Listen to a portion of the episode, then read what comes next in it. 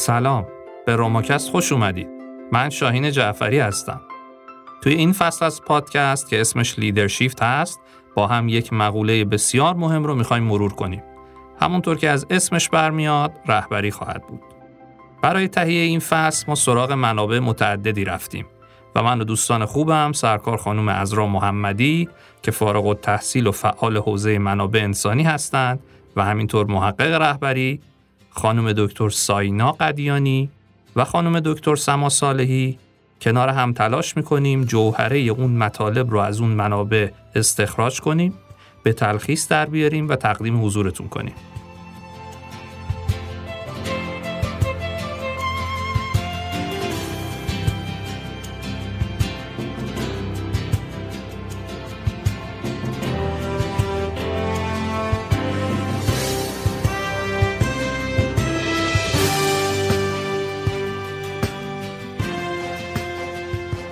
اجازه بدین با یک نقل قول شروع کنم از یک چهره سرشناس دنیای علم پروفسور آلبرت اینشتین ایشون میگه اگر برای حل یک مسئله به من یک ساعت زمان بدن من 55 دقیقش رو صرف فهم درست صورت مسئله می‌کنم.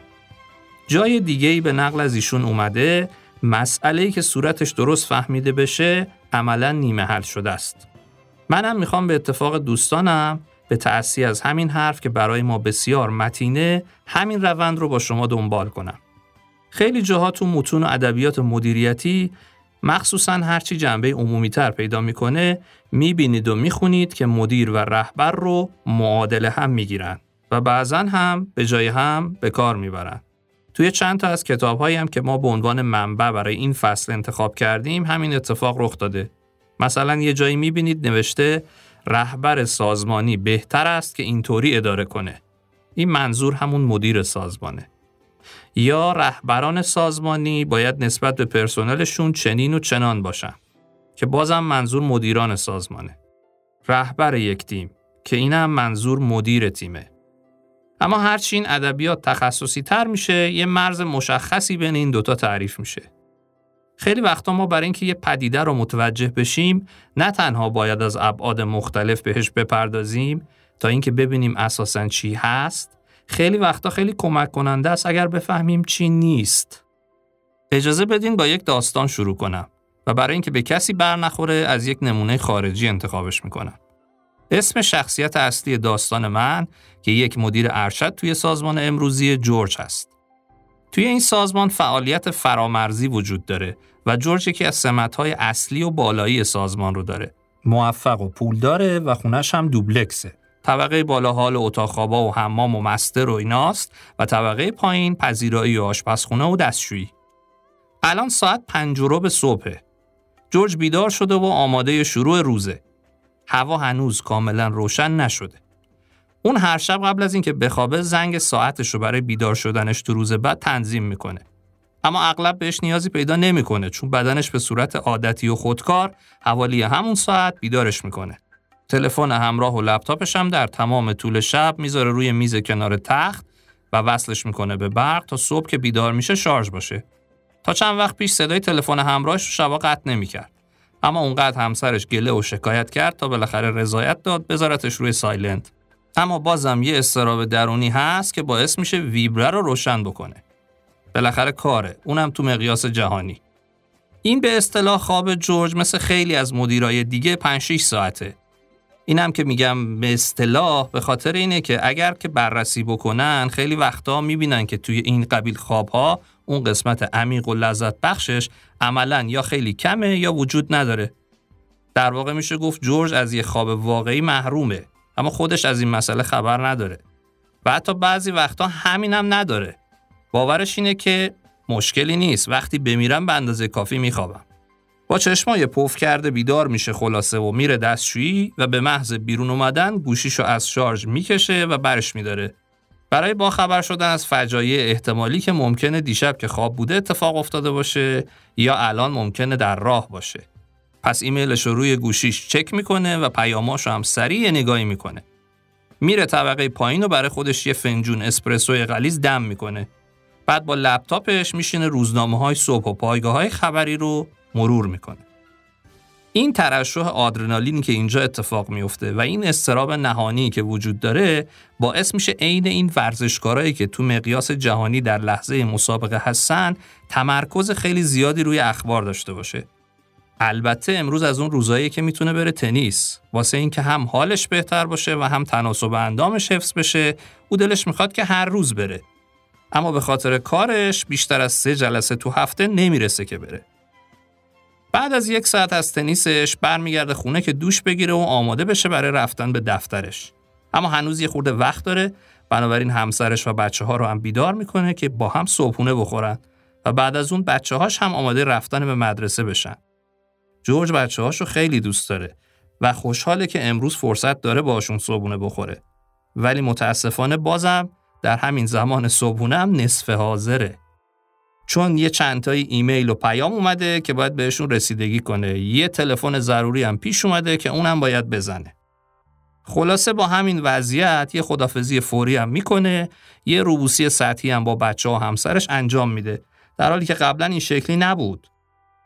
خونه رو به مقصد دفترش ترک می‌کنه و از همینجا رسما بازی آغاز میشه. توی راه روزایی که راننده شرکت میاد دنبالش بازم مشغول ایمیل هاشه و کاراشه. روزایی هم که با اتومبیل خودش میره شروع می‌کنه تماساشو گرفتن و بعضی چیزها رو چک کردن. اینا باعث میشه همیشه یه سطحی از هیجان در وجودش وجود داشته باشه. خودش که این موضوع رو خیلی دوست داره. یا میشه گفت بهش عادت کرده. بازی جورج بازیه که توش تو خط مقدم بودن، مرتبا تو چالش بودن و دیگران رو هم به چالش کشیدن جزی از بازیه و همین بازی است که باعث میشه احساس سر زندگی کنه. وقتی می‌رسه دفتر کم کم بقیه بازیکنها هم که همون پرسنل شرکت هستن بهش ملحق میشن و اون وقت اون جلسات مکرر رو پشت به پشت شروع میشه. این ویژگی های جورج رو بقیه بازیگران تیمش هم نشون میدن خواسته و ناخواسته روحیه جنگجویی رقابت رو تو همشون میشه دید. باورشون اینه که اگه روز شنبه کار نمی کنی زحمت اومدن روز دوشنبه رو به خودت نده. جلسات سنگین و پر از بحث و جدل و اینکه افراد توش تلاش می‌کنن نشون بدن حق باشونه بعضی وقتا برخوردهای اخمالود مقصر دونستن همدیگه سرزنش کردن و حتی گاهی داد و بیدادای جورج روز رو میگذرونه واسه همینم این تیم استاد پیچوندنن. خیلی وقتا چیزایی رو که می‌دونن ممکنه جورج خوشش نیاد اساسا نمیگن. یا حداقل احساس واقعیشون رو بروز نمیدن. گاهی هم اطلاعاتی رو که دارن رو نمی‌کنن. چون توی این بازی اطلاعات قدرته و در رقابت با همکاراشون خوب نیست که با دست باز بازی کنن. گاهی اونقدر فشرده‌ست کار و جلسات که حتی فرصت نمی‌کنه ناهار بخوره. توی خود جلسات با بیسکویت و قهوه خودش رو سرپا نگه میداره. بعضی روزا پایان ساعت کاری دفترش رو ترک می‌کنه. اما گاهی هم تازه اون time زمانی که می‌تونه با خودش خلوت کنه و افکارش رو مرتب کنه. یا به ایمیلایی که به خاطر حضور تو جلسات نرسیده بود نگاه کنه حالا چکشون کنه و پاسخ بده.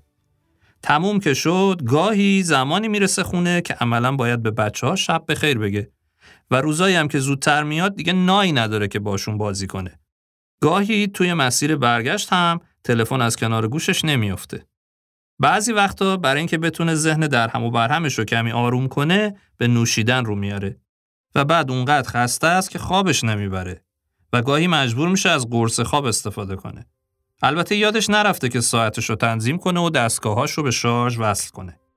اینها روزای جورج هستن که اغلبشون همین شکلی هن. براتون آشناس؟ کسی رو می‌شناسین که این شکلیه؟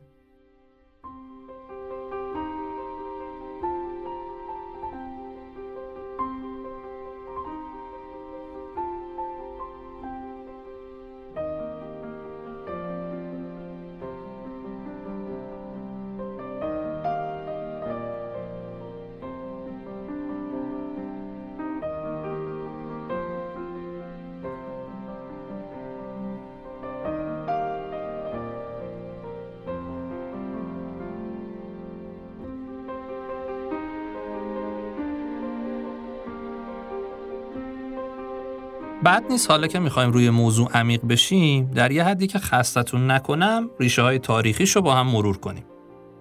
اگر از افراد به طور کلی بپرسید که مدیریت چیه چیزهای متفاوتی رو میشنوید. اما اون چیزی که خیلی وقتا مشترکه شبیه اینه هنر انجام کار به وسیله دیگران یا به کارگیری بهینه منابع در تعریف های تخصصی تر هنری فایول صنعتگر فرانسوی میگه همه مدیرا پنج تا وظیفه رو انجام میدن. برنامه ریزی، سازماندهی، رهبری، هماهنگی و کنترل. همینو توی تئوری مدیریت میاریم زیر چهار تا ستون. برنامه ریزی، سازماندهی، راهبری، نظارت و کنترل. فردریک وینسلور تیلور مهندس مکانیک آمریکایی که به عنوان پدر مدیریت علمی شناخته میشه حدود سال 1878 این چهار تا اصل رو معرفی می‌کنه. اون مدیریت علمی رو طرح می‌کنه تا جانشین آزمون و خطا بشه. حتی میاد مطالعات حرکت سنجی و زمان سنجی رو هم توصیه می‌کنه تا استانداردهایی برای تولید تدوین کنه. اثر بخشی و کارایی موارد اصلی و اساسی هستند که اون به عنوان یک مهندس مد نظرش بوده.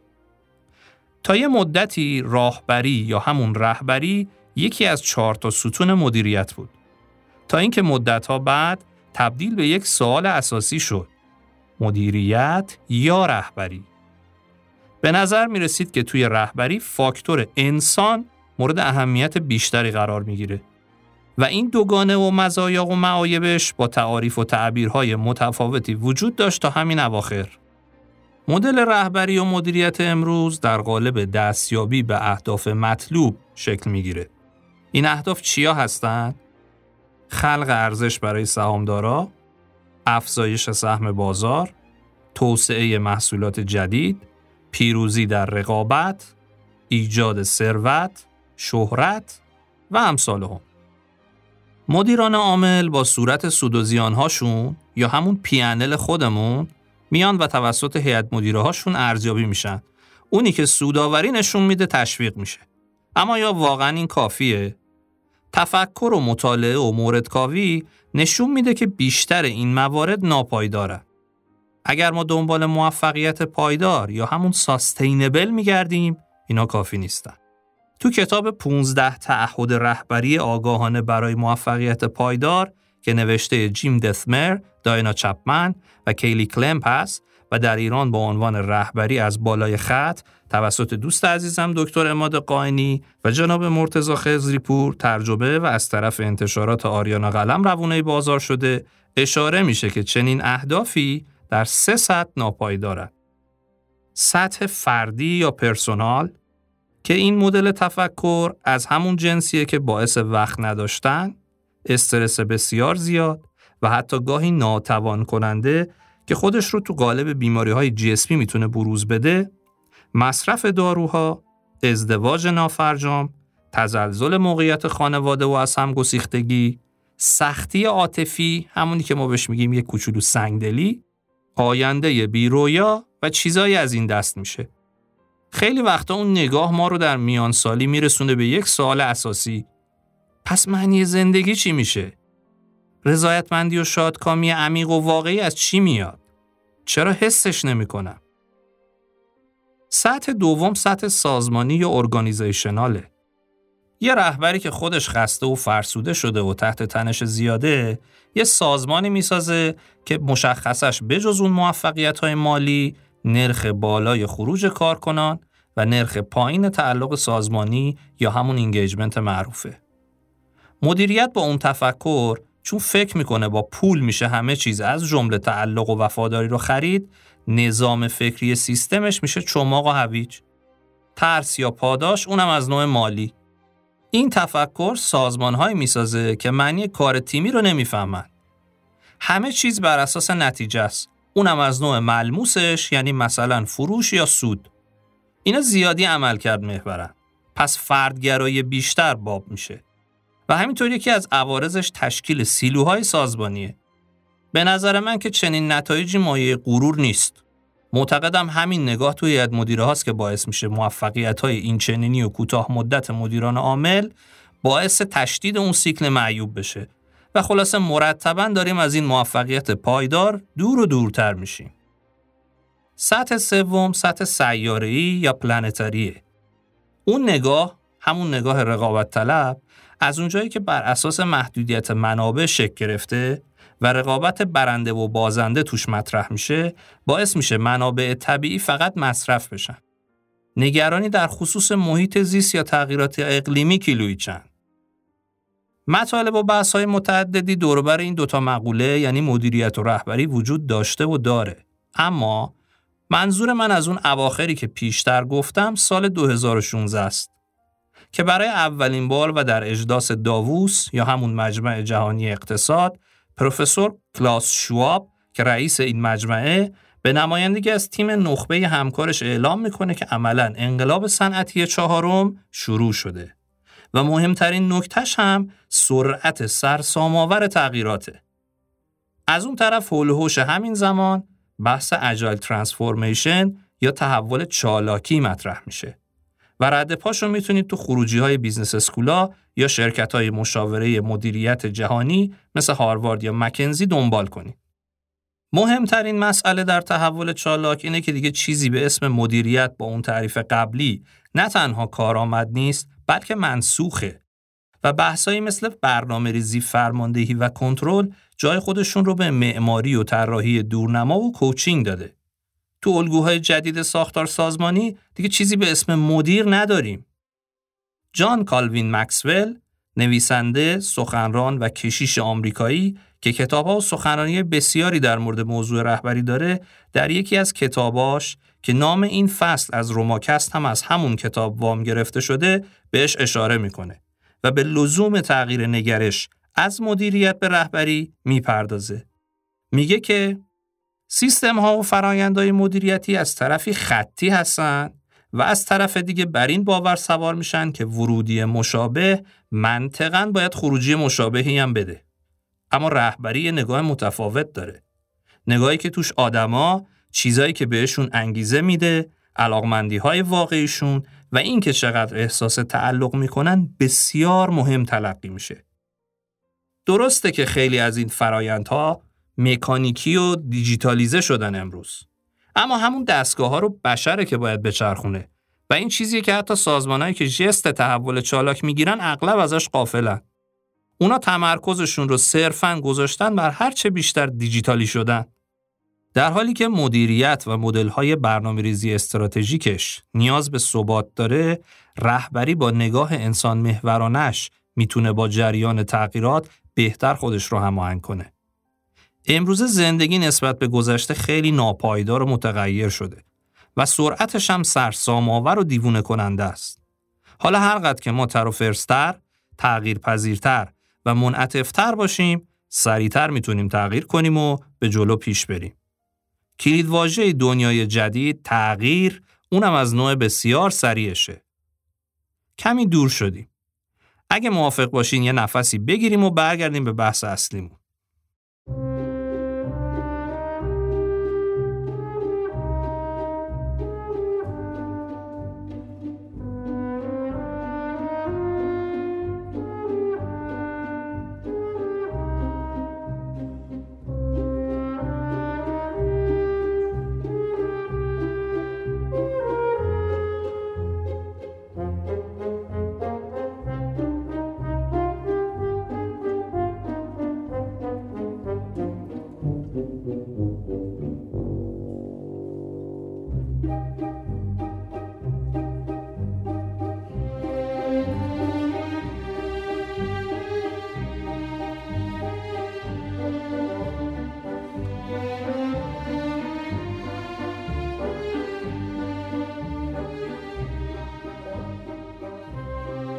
ممکنه با خودتون بگین ما راه بسیار درازی داریم تا این چیزایی که تو میگی.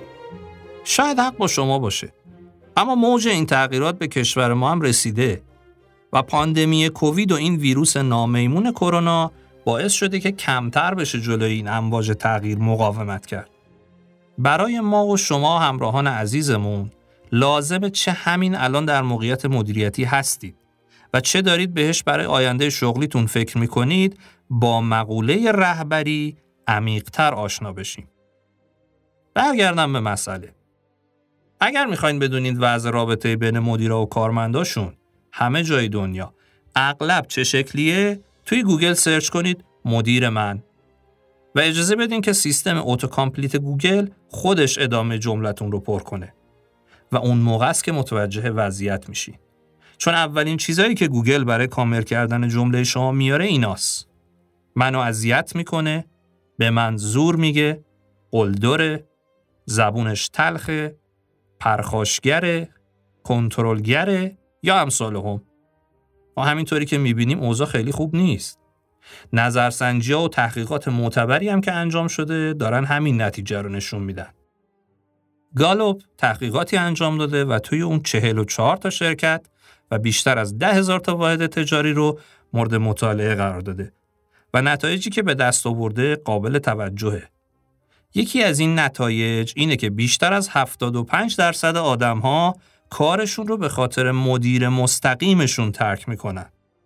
با این حال هنوز مدیرا فکر می‌کنن که میشه با پول بیشتر آدم ها رو توی تیم نگه داشت.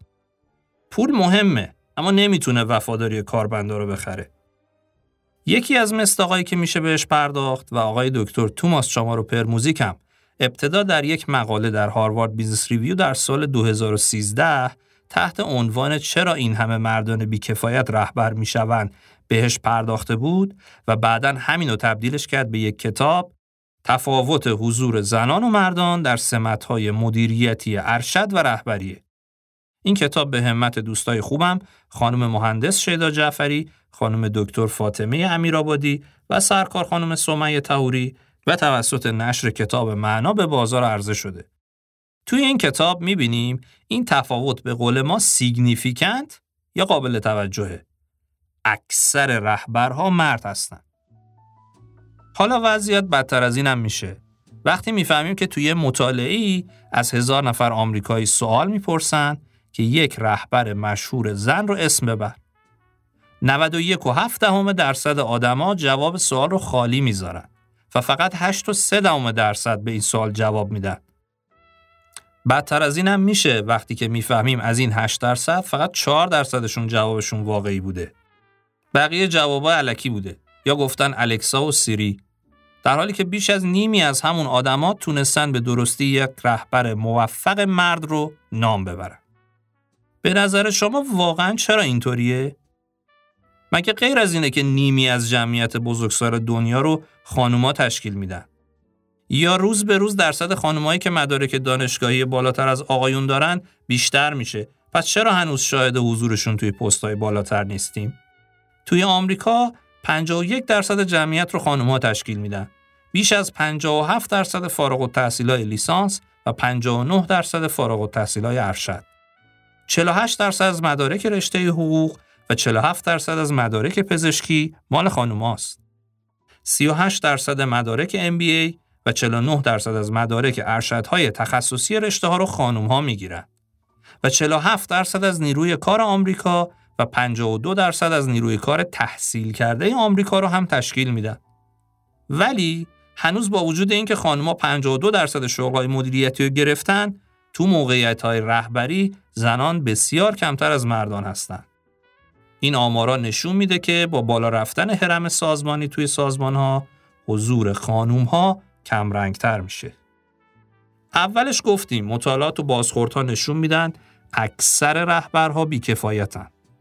همینطور ساختارهای مدیریت و رهبری رایج و مرسوم فعلی. بعدش هم آمارا رو نشون دادیم که اکثر رهبرها مرد هستن. اگه این دو مورد به هم ربط داشته باشن چی؟ یا بهتر بگم اگه خانمای بیشتری تو حوزه رهبری باشن و مردا کمتر اوضاع بهتر میشه؟ توماس شما رو اولین بار این سوال رو پرسید توی همون مقاله‌ای که گفتم.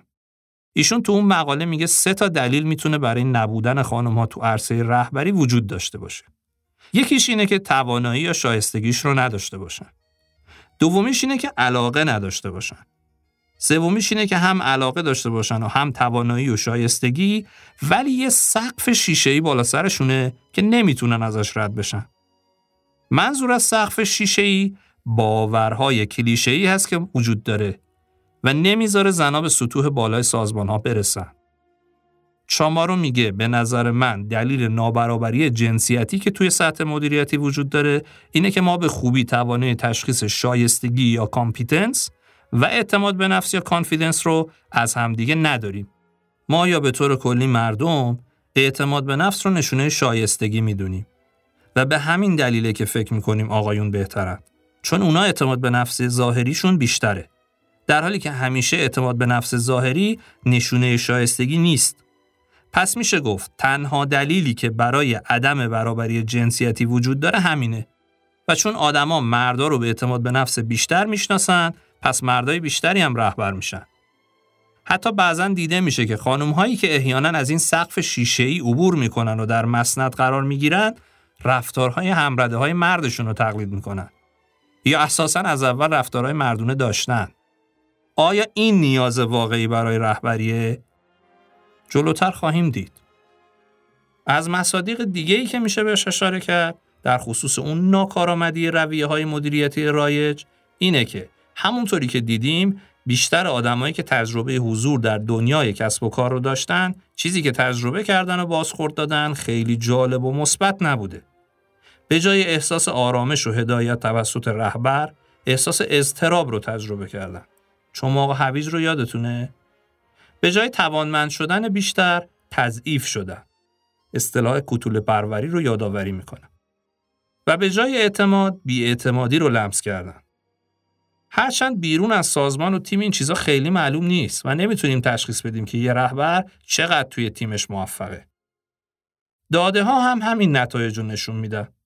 توی نظرسنجی که سال 2011 روی 14 هزار تا نیروی کار متخصص انجام شد، فقط 26 درصدشون از رهبرهای فعلیشون احساس رضایت داشتن. فقط 18 درصدشون به رهبرهای آینده امیدوار بودن. به طور مشابه مدیران ارشد سازمان به جانشیناشون تو آینده خیلی امیدوار نیستن. طبق نظرسنجی های جهانی که انجام شده نشون داده میشه کمتر از 20 درصد هیئت مدیره ها مطمئنن که سازمان هاشون به مشکلات رهبری مسلط. حتی اوضاع توی رهبری سیاسی و سران دولت ها هم خیلی جالب نیست. طبق تحقیقاتی که انجام شده حدود 60 درصد آدم ها معتقدن که به خاطر رهبراشونه که توی مسیر خوبی نیستن. فردریک لالو یکی از متفکرین و نویسنده هاییه که ایده نیاز به بازارایی سازمانی رو در کتابش طرح می‌کنه. اون یک عدد وحشتناک دیگر رو هم از نظرسنجی گالوپ میاره که میگه فقط 13 درصد کارکنان در سر تا سر دنیا احساس تعلق سازمانی دارن. همون انگیجمنت رو میگم. او اسم این رو می‌ذاره شرم مدیریتی. Shame of Management. حالا چطور باید برای بهتر شدن این اوضاع کمک کنیم؟ مطالعاتی که انجام شده اکثرا حاکی از این موضوع که شایستگی هایی که برای یک رهبر خوب مورد نیازه دقیق و درست تدوین نشده. باید معیارهایی رو برای انتخاب رهبر در نظر بگیریم که با عملکرد واقعی رهبرا توی اون موقعیت ها متناسب باشه. اگه بتونیم این معیارها رو درست تشخیص بدیم و به خوبی ازشون استفاده کنیم همه چی بهتر خواهد شد. شما چی فکر می‌کنید؟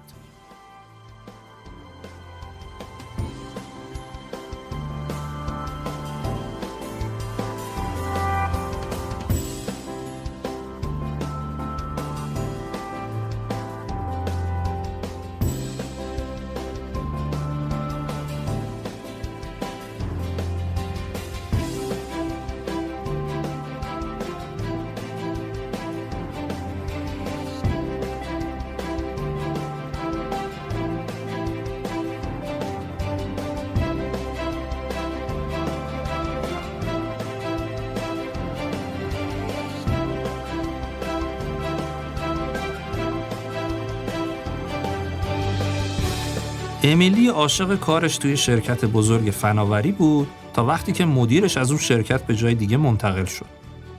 مدیر جدید که اسمش پیتر بود اینطوری به نظر می اومد که از همه افراد تیم جدیدی که اومده توش بدش میاد. پیتر رفتار سردی داشت. به شدت میکرو منیجر بود. از اینایی که ما تو فارسی بهشون میگیم مدیریت ذره در عرض یک سال پیتر اکثر همکارای امیلی رو با آدمهای جدید جایگزین کرد. اوایل امیلی سعی می‌کرد اعتماد مدیر جدیدش رو جلب کنه. ازش درخواست فیدبک می‌کرد، ازش درخواست راهنمایی می‌کرد، ولی پیتر درست و حسابی جواب نمی‌داد. امیلی نتونست رابطه خوبی با پیتر بگیره و وقتی مشکلش رو به تیم منابع انسانی شرکت گفت اونا همدردی کردن اما کاری برای پیتر نمی‌شد کرد چون از نظر عمل کردی خیلی خوب تونسته بود عمل کنه و کسی دیگه ای هم نبود که ازش شکایتی داشته باشه امیلی وقتی دید نمی‌تونه رابطش رو با پیتر بهتر کنه احساس افسردگی و استراب زیادی گرفته. این باعث شد که عملکردش به شدت افت کنه و مدام به ترک شغلش فکر کنه. با وجود اینکه اون سازمانش رو خیلی دوست داشت. اینم آشناس؟ این مثال خیلی خاص و عجیب و غریبی نیست. بر اساس آخرین تحقیقاتی که گالوب در مورد وضعیت کار توی دنیا انجام داده، نصف آدم ها توی آمریکا تجربه ترک شغلشون به خاطر مدیرشون رو داشتن. این آمار حتی توی اروپا، آسیا، خاورمیانه و آفریقا بیشترم شده. نتایج همین تحقیق نشون میده همبستگی خیلی واضحی بین مشارکت کارمندا و رابطهشون با مدیرشون وجود داره. به این معنی که هر چقدر رابطه با مدیر بهتر میشه، مشارکت کارمندها هم زیادتر میشه. همونطور که جلوتر گفتم و می‌خوام این عدد رو تو ذهنتون حک کنم نتایج گالوب حاکی از اینه که فقط 13 درصد از کارمندهای دنیا توی کارشون به صورت فعالانه مشارکت دارن. در حالی که مطالعات نشون داده مشارکت کارمندها یکی از کلیدهای اصلی موفقیت سازمانه. توی تحقیقی که گالوپ سال 2013 توی ایالات متحده انجام داد، نتایج نشون داد که مشارکت نکردن کارمندها یا همین disengagement باعث کاهش بهره‌وری سالیانه به عددش دقت کنید بین 450 تا 500 میلیارد دلار میشه. تازه این نتایج توی آمریکا و کشوریه که به سازمانهاش و سازمانهاش به منابع انسانیشون اهمیت میدن. قطعا توی دنیا وضع از این خرابتره. کاهش بهرهوری تنها جنبه منفی مشارکت نکردن نیست. احتمال اینکه کارمندایی که مشارکت نمی‌کنن کارشون رو ترک کنن خیلی بیشتره. و حتی اگه توی کارشون بمونن تبدیل میشن به کارمندهای قرقرو و پرخاشگر. قبلا هم گفتیم اینکه اکثر رهبران بیکفایتن و اینکه اکثر رهبران مرد هستن شاید خیلی به هم بی نباشه. مقاله ای تو این زمینه هست که آلیس ایگلی به همراه همکارانش 45 تا مطالعه دیگر رو در مورد انواع سبکای رهبری مرور کردند. نشون داد رهبران زن از رهبران مرد تحول آفرین تر هستند و به صورت کلی زنها از مهارت‌های رهبری بالاتری برخوردار هستند. برای مثال زنها بیشتر دنبال دادن پاداش به زیر دستانشون برای عمل کرده بهترشون هستند.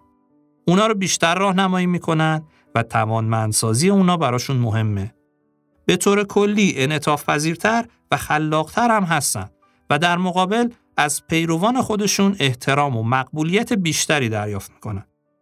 در حالی که رهبران مرد به سختی می‌تونن با زیر دستاشون ارتباط بگیرن و توسعه نیروهاشون براشون نسبت به پیشرفت شغلی خودشون اهمیت به مراتب کمتری داره. با وجود همه این آمار و ارقام هنوز هم در دنیا در مناسب رهبری جای خانوم ها به شدت خالیه. تو این سلسله مطالب نشون میدیم که دلیل این موضوع تنها نابرابری جنسیتی نیست بلکه معیارهای درستی برای به رهبری رسوندن یک فرد در نظر گرفته نمیشه. اینکه یکی رهبر بشه و اینکه یکی رهبر بمونه تفاوت خیلی زیادی بینشونه. متاسفانه اغلب در دنیا رهبر شدن مهم شده ولی رهبر موندن به فراموشی سپرده شده.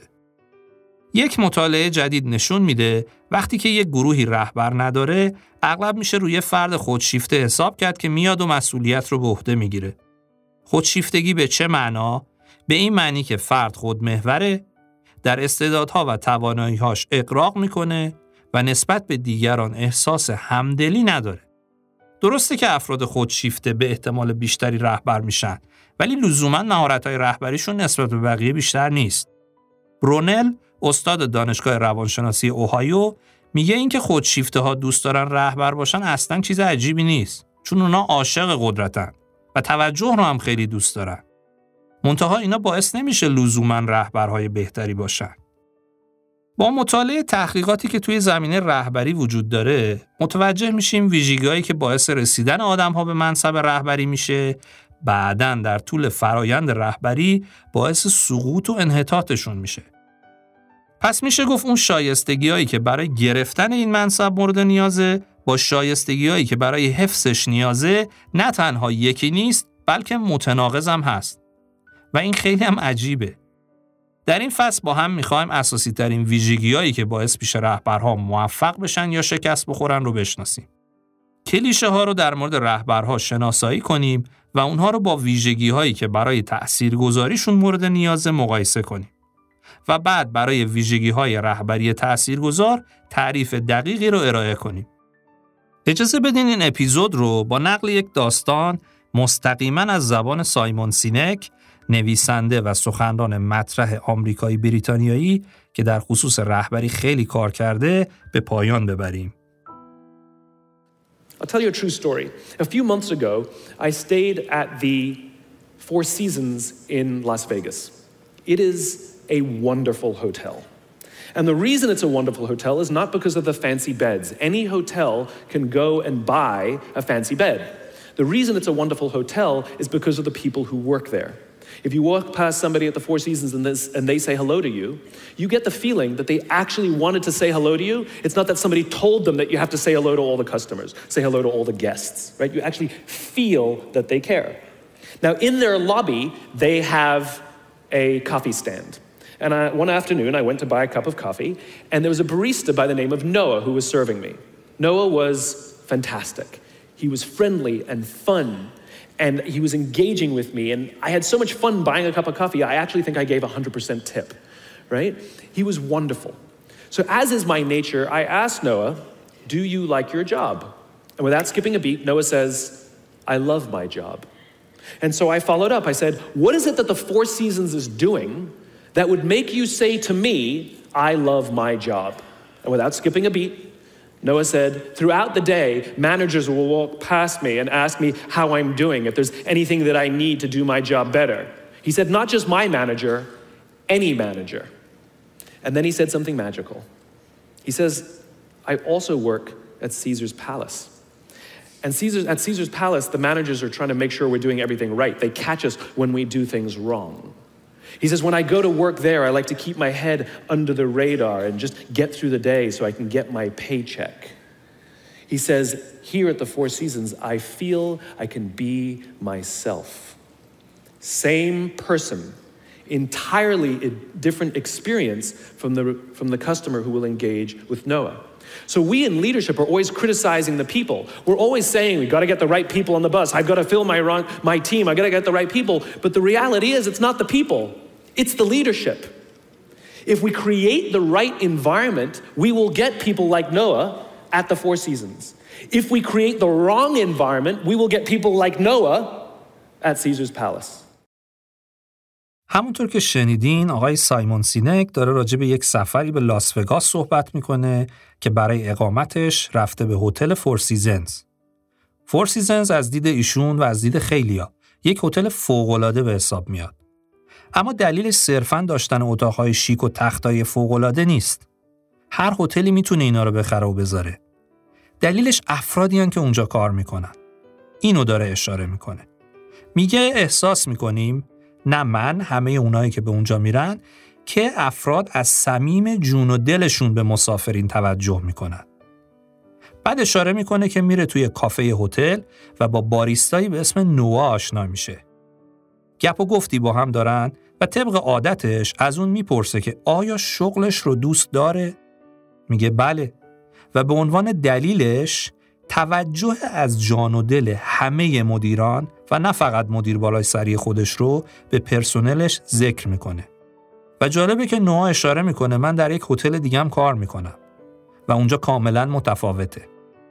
اینجاست که آقای سایمون سینک میگه نوها گفت احساس می‌کنم اینجا می‌تونم خودم باشم. پس سایمون سینک نتیجه می‌گیره که ما در مقام رهبری معمولا دنبال نقد افرادیم و دوست داریم که افراد رو کنترل کنیم. اما در اصل افراد نیستن. در اصل رهبری هست. اگر رهبر محیط مناسب رو خلق کنه افراد مناسب خودشون میان و بقیه سازمان ها هم پرسنلشون می‌تونن تجربه شبیه این رو به مخاطبینشون یا مشتریانشون منتقل بکنن. در مقام رهبری ما اغلب دنبال نقد افرادیم و کنترل کردنشون. اما در اصل افراد نیستن. در اصل رهبری هست. اگر رهبر محیط مناسب رو خلق کنه، افراد مناسب خودشون میان. برای اینکه بتونیم نگرشمون رو در خصوص رهبری عمیقا اصلاح کنیم یا بهتره بگم از نگاه مرسوم و رایج به نگاهی متفاوت که معنا رو با خودش داره دست پیدا کنیم یا بهتر بگم لیدرشیفت در ادامه فصل با من و دوستانم همراه بمونید.